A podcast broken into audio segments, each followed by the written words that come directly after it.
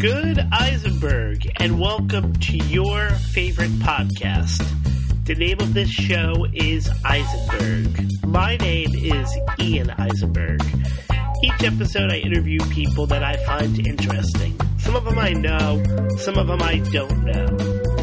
Today's guest is Jason Feifer.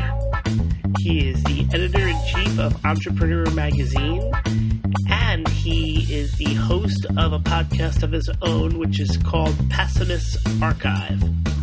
He's a very interesting person.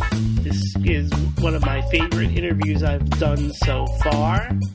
So, ladies and gentlemen, Jason Feifer. We're here with my guest today. His name is Jason Feifer. He is the host of Pessimist Archive, which is a podcast, and he's also the editor in chief of Entrepreneur Magazine. Jason, welcome to the show. Oh, hey, thanks. Thanks so much for having me. Excellent. I know we were talking just before the show started. It's just amazing to think that we first met 20 years ago, and here we are now it was all leading up to an interview on a podcast. Yeah, I know. And 20 years ago, nobody had heard of a podcast. A lot of the technology that we're using to make this podcast wasn't around. I was just on my uh, my college campus, my alma mater's campus, giving a talk and uh, I was giving a talk to their 10th anniversary uh, of the Innovation and Entrepreneurship Center at Clark University. And you know, I wasn't on campus when that existed, which is uh, which is horrifying to think. You know, 10 years ago was a, it was a big time for them, and, and it was it was long after I had left. Yes, however, it's all put together. You being an alum and essentially working in a space where that all fits in with everything. Yeah, yeah. You know, I mean, that's uh, that's the thing. It, it's it's uh, it's it's universal experiences, and it's uh, always great to kind of go and be able to share your experiences with with people who are very very much literally in the same place that you once were.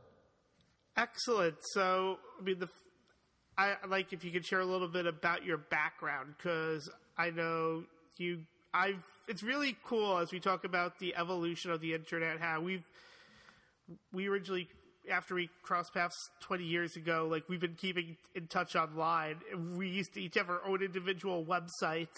And, yeah. And it's gone from that to blogging to social media.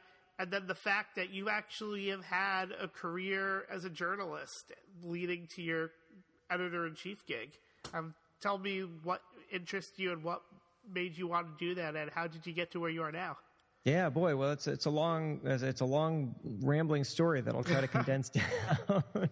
um, so I started out as a well. I mean, if you're talking about blogs, boy, I started out with a members.aol.com space, which uh, may mean something to listeners over the age of 35. But uh, I, I, yeah, I blogged and and um, and I, I started uh, in high school. I was I was uh, I started some zines and I was writing music, writing for music magazines. But you know, it really wasn't until after college um, that I, I got a job as a community newspaper reporter, and I knew that I was really interested in journalism and I knew that I loved telling people's stories and I also knew that I wanted to do it at a really high level and working at this tiny little paper called the Gardner News Circulation 6000 in north central Massachusetts was just just not doing it for me.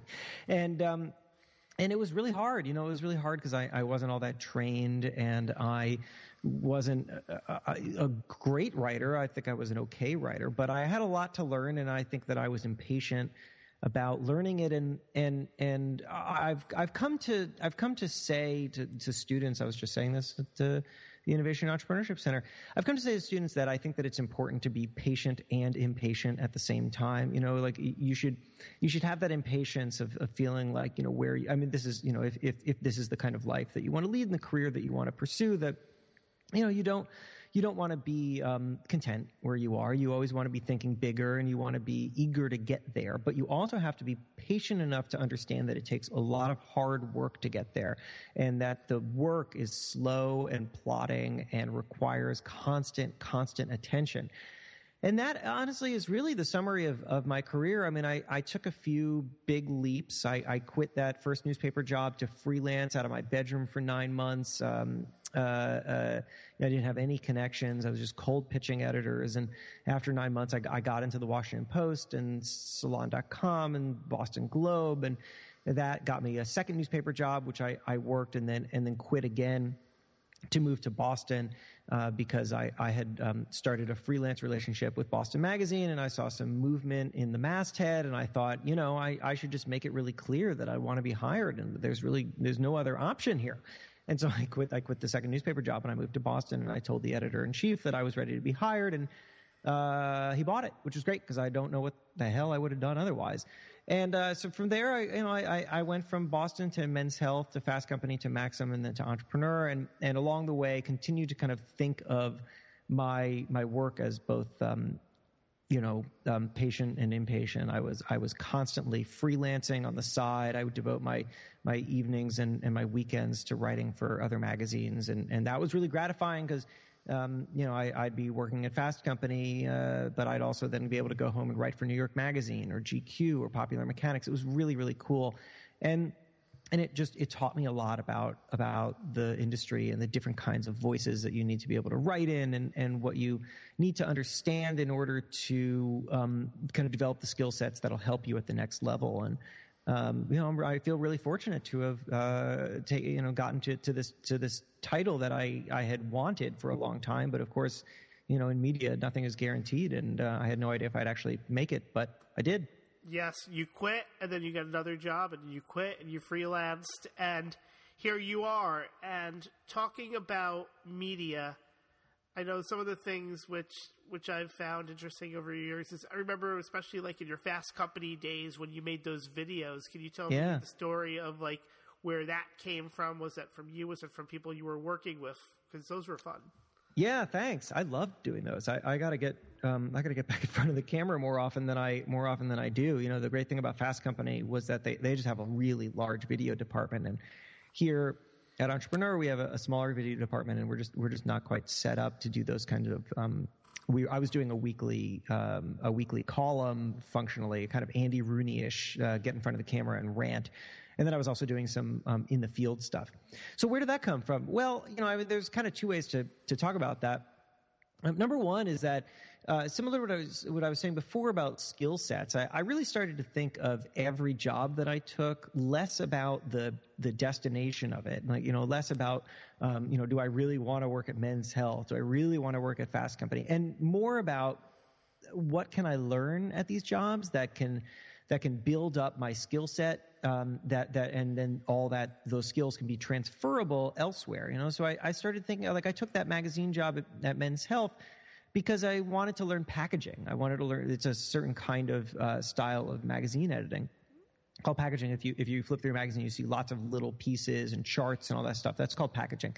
And then uh, you know I took the Fast Company job really thinking because I, I wanted to learn long form editing. Uh, you know the long stories, 3,000, 4,000 words, and and that's I focused on a lot a lot, but then this video department started building, and I, I thought, you know, I really want to get involved in this. I had done a little bit of video, and, and I and I found it fun, but also terrifying, and I and I wanted to um, I wanted to get really really comfortable in front of the camera. I wanted to learn hyper specific things I was thinking about like like I want to get really comfortable being able to make eye contact with a camera while you're talking which is really hard if you've never done it like it takes that just takes practice and also developing how to speak on camera. You know, you do something that is sort of similar to what I'm doing right now, which is that you you kind of talk in this in this kind of more forcefully um, this more forcefully confident voice than you might do if you're just like sitting at, at a table having dinner.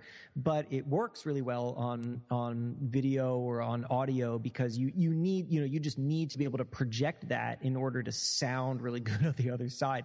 Uh, and uh, and I, I just wanted to learn all those skills. I felt that they were really valuable uh, and transferable, and that and that whatever my next job is, I I need to do even more of them. And so that's that's kind of how we we developed it. I got in front of the camera. The, those guys liked me. I I liked them, and we uh, we just kind of figured out ways to work together.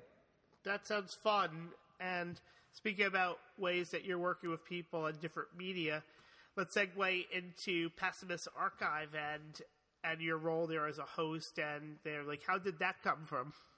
Yeah. So that, by the way, um, I'll apologize for the occasional slamming that you might hear. Oh, I'm in I'm in the entrepreneur offices, and the um, the the quietest room I have um, happens to be unfortunately just a thin wall away from the front door, and um, there's always kind of slamming. So. Um, just gonna have to live with it. So, so, pessimist- these, so that means we have all of these cameos from everyone coming in and out, not realizing they're on the show. That's right. That's right. If you listen really closely, you can figure out the foot traffic of the entrepreneur office. So, um, so pessimist archive. Uh, I, you know, I really, really am fascinated by techno pessimism, um, techno phobias, and uh, the reason for that, and, and this is this goes long back. I mean, I was writing about this at Fast Company, and and probably even earlier.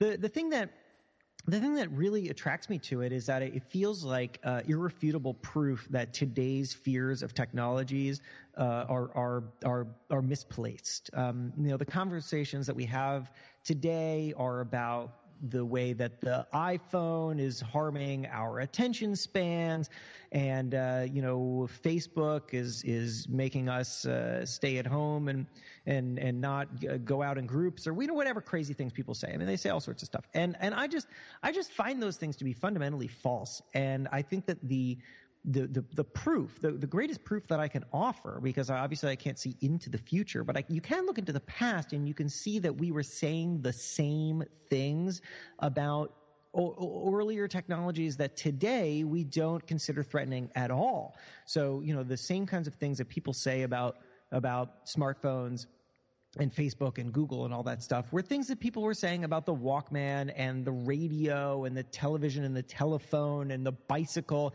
and all that stuff. And and it's just you know you you you you look at all that and you realize we as a people are not nearly as fragile as we keep treating ourselves. You know, we're, we don't, we're, like one piece of technology does not suddenly destroy the fabric of humanity. It's just a ridiculous concept. So, uh, Pessimist Archive actually came about, the, the actual brand didn't, didn't come from me. It came from this guy, Louis Anslow, who is British and just started a, a Twitter feed in which he was digging up all these really awesome uh, old uh, clippings from you know 1800s newspapers talking about how bicycles are going to ruin our morality or whatever. And and uh, I, I had picked up uh, some steam and became popular on Twitter. And I just reached out to him and I said, I love this. This is exactly the kind of thing that I talk about all the time. Um, and if there's a way to work together, let's do it. And we talked and. Um, he he had really wanted to launch a podcast, and I um, really wanted to host a podcast, and he he he didn't want to host. He just wanted to kind of help produce. And so I said, well, let's do it. Uh, it'll be so much fun. And so we we started. Um, I think last summer, and it's been it's been a total blast. I mean, I really had to learn podcasting from the very ground up. Uh, I, I didn't even have a microphone, um, and it's been it's been uh, great kind of figuring out how to produce this thing and and how to tell stories in a completely different medium and voice than I'm used to. The whole thing's been a wonderful learning experience, and and in the process has has drawn in a lot of uh, people who think like us, and um, and also hopefully I think uh, you know we're challenging other people to start to question their own perceptions of technology. Yeah, that Walkman episode was definitely something that I was that was just shocking, but it makes sense. I can see like, especially that town where it was illegal to cross the street wearing a Walkman. Yeah, I know. Woodbridge, New Jersey. They were the first town in the country to pass a ban on Walkmen in Walkmen, Walkmans. I don't know how to pluralize that uh, on um, on uh, city on city roads. Yeah, you couldn't walk across the street with a, with your headphones on, even if your headphones were unplugged even if they weren't uh, plugged into something, which is really interesting. Yeah, that you know, we the reason we started with that episode, by the way, and um, you know, I, for people who haven't heard it, uh, it's it's indeed it goes back into the to the history of of um, the fears about the Walkman, which were very very strong. Um, you know, you, you probably don't remember this even if you lived through it, but the, the early 1980s were full of newspaper columns and public debates about how the Walkman was going to ruin our sense of community and nobody was going to talk to each other anymore and on and on. And uh, the reason that I chose that as the first episode is because there was this great hero uh, at the center of it. This this guy who had who had the day that the ban in Woodbridge, New Jersey, went into effect he, uh, he was this retiree and he put on a pair, a pair of uh, headphones and he walked across the street and he got a ticket and then he he went to court and he spent like quite a while fighting it and um, you know he was he was ultimately uh, vindicated in that the Walkman is uh, is not a, a banned object uh, from here to there anymore, though um, um, uh, unfortunately, he um, he had he had since passed away, and uh, uh, the best I could I could sort of get to him was uh, I had found a, an old friend of his, and I contacted his son, and so I was able to reconstruct his story. But that's the thing about technology; it's really it's it, you know it, the, the technology or business or anything. These are really they're all people stories, and and the most compelling way to tell them is to really get to the people at the heart of them. Excellent. So you've so you've accomplished with print, video, um, audio what's next beyond that? uh, well, I mean, I wouldn't say that I have like climbed to the mountaintop on all of these things. Um, so what's next? I, uh, it's, is is a lot of learning and and growing in all of them. I mean, I. You know, I I still think of to go back to the skill sets thing I talked about earlier. I still think of everything that I do as as kind of learning different skill sets that are transferable. So to me, Pessimist Archive is it's it's a lot of fun. It's very gratifying, but it's also just a way to learn audio because maybe I'll you know maybe I'll want to go into into um, more audio one day and um, make uh, podcasting or radio or something my full time job. I, you know I don't know, but I think that it's important for me to know how to do it. And similar with you know with TV, I want to you know I get I get comfortable in front of a camera so that you can put me on TV, and and maybe that's something that I'd want to start doing more of. Um, I, you know, I I, uh, I think that the greatest the greatest thing about media today, for as scary as it is, that it's so varied and constantly changing, is that there are so many different opportunities to do the kinds of things that uh, I love to do, which is to tell stories and to tell them with voice and and to, to just kind of find really interesting people and things and talk about them. And there's just so many ways to do that. And I, I think that the only way to really stay um, ahead of it is to kind of try to be doing all of them at once so that you are as proficient in all of them as possible when the next opportunity comes along.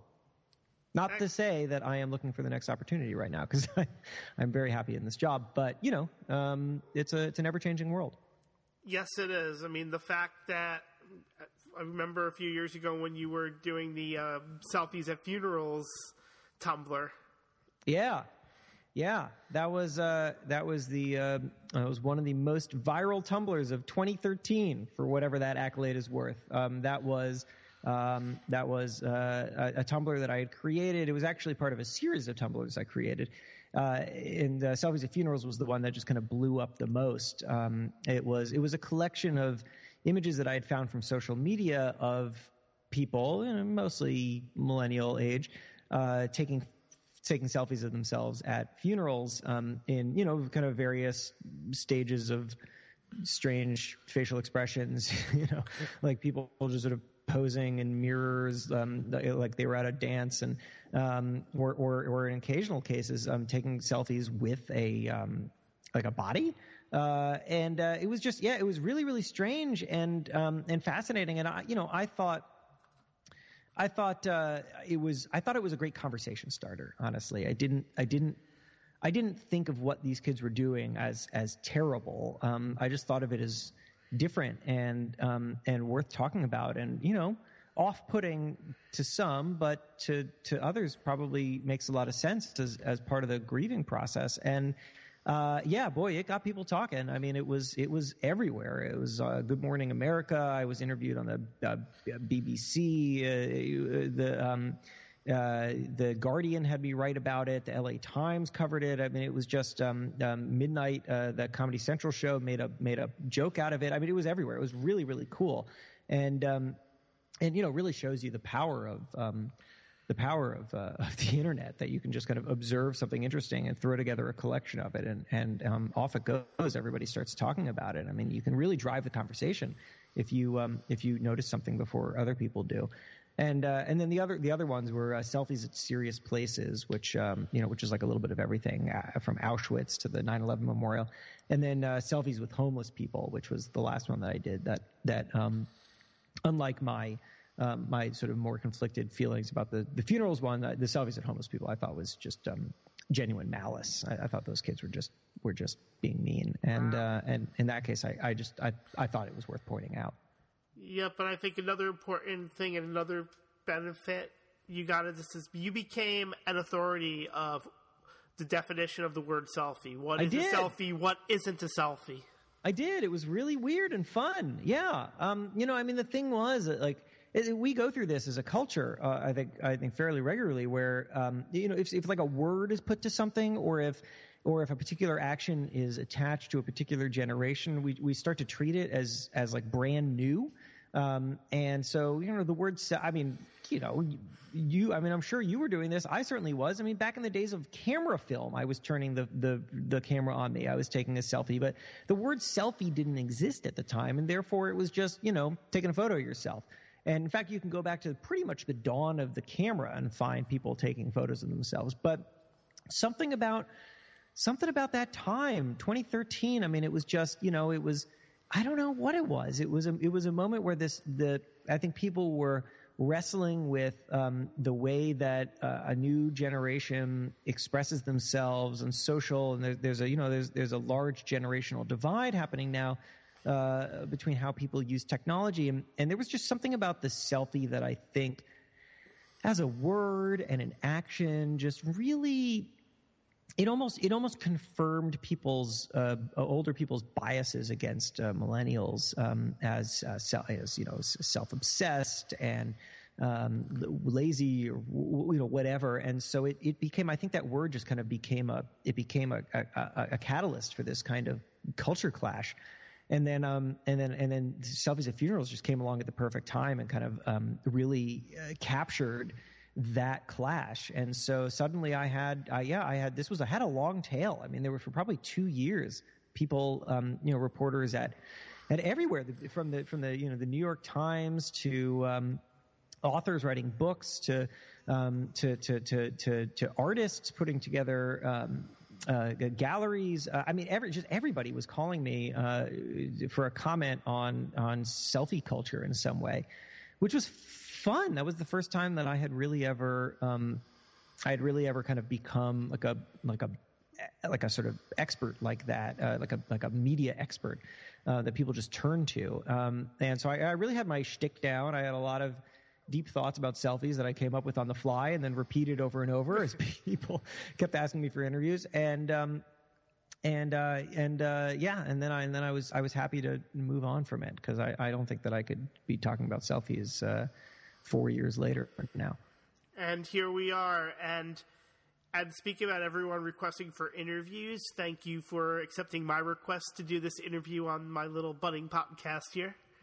Oh yeah, no, my pleasure. I mean, you know, listen, um, uh, it's it's this is a funny thing. I was just telling some friends about this um, the other day, and they all they all laughed because well, I don't know. Uh, I don't know why you laugh at this because it's ridiculous, I guess. But anyway, one of my goals when I was a kid, like, you know, long before I knew what it was that I wanted to do, um, I, my, my, one of my goals was to be interviewed. I just really wanted to be interviewed. And, um, and I think, you know, it's for flattering. It's flattering to be asked to, to, uh, to share your thoughts and that your thoughts are valuable enough that like somebody or multiple people are going to listen to them. And, uh, and, and so, um, and so you know I, that that sort of carries over today in in this way in which I I it's not just that I want to be you know interviewed, but it's that I it's that I I um I love creating things and working on things that are worth talking about and that that feels extremely gratifying so you know when when people ask me onto onto podcasts or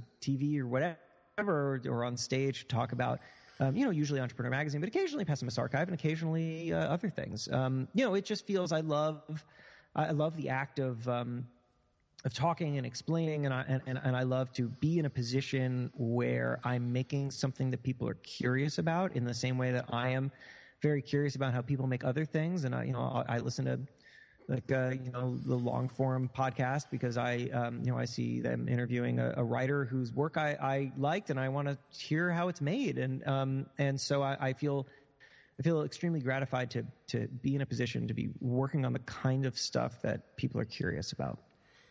Well, thank you, Jason, and for anyone who's interested um, in contacting you, where shall they find you? Yeah, um, I would say the best couple things to do is Twitter. Um, Twitter is uh, at Hey Feifer, H E Y F E I F E R. And uh, Pessimist Archive, you can find wherever you find podcasts, including presumably this one, and also on our show page at pessimists.co. And um, uh, and yeah, I mean, you know, and if you want to if you want to reach out to me, you can find contact information uh, for me at my website, which is jasonfeifer.com. Excellent, Jason. Thank you for being a guest on the show, and um, happy content making. Yeah, I, that's, that's, actually I despise the word content, uh, but um, uh, because uh, if I can make a quick case against content, I you know I feel like I feel like uh, content. Um, there's this funny word that that has just sort of come to mean like everything that's um, everything that you can sell an ad against. You know, it's all this kind of disposable content, and uh, um, and uh, and so I, um, uh, you know, this may be haughty and probably obnoxious, but I, I just really, uh, you know, I never think of myself as making content. I think of myself as telling stories, which which makes me feel like I'm like I'm I'm doing something more than just I guess feeding the ever hungry machine. All right, in that case, happy storytelling. There you go. There much, we... much better. And thank you again to Jason Feifer for participating in the interview. I actually approached him about a year before the interview happened and before I really started ramping up production of this show. Glad you guys enjoy Eisenberg. Thank you for listening. I invite you to subscribe on iTunes, Google Play, TuneIn, and Stitcher. I also invite you to rate the show, to subscribe it, and just spread the word that I, Ian Eisenberg, have a podcast and you like it. Or at least I think you do. Until next time, this is Ian Eisenberg, and you have a great Eisenberg.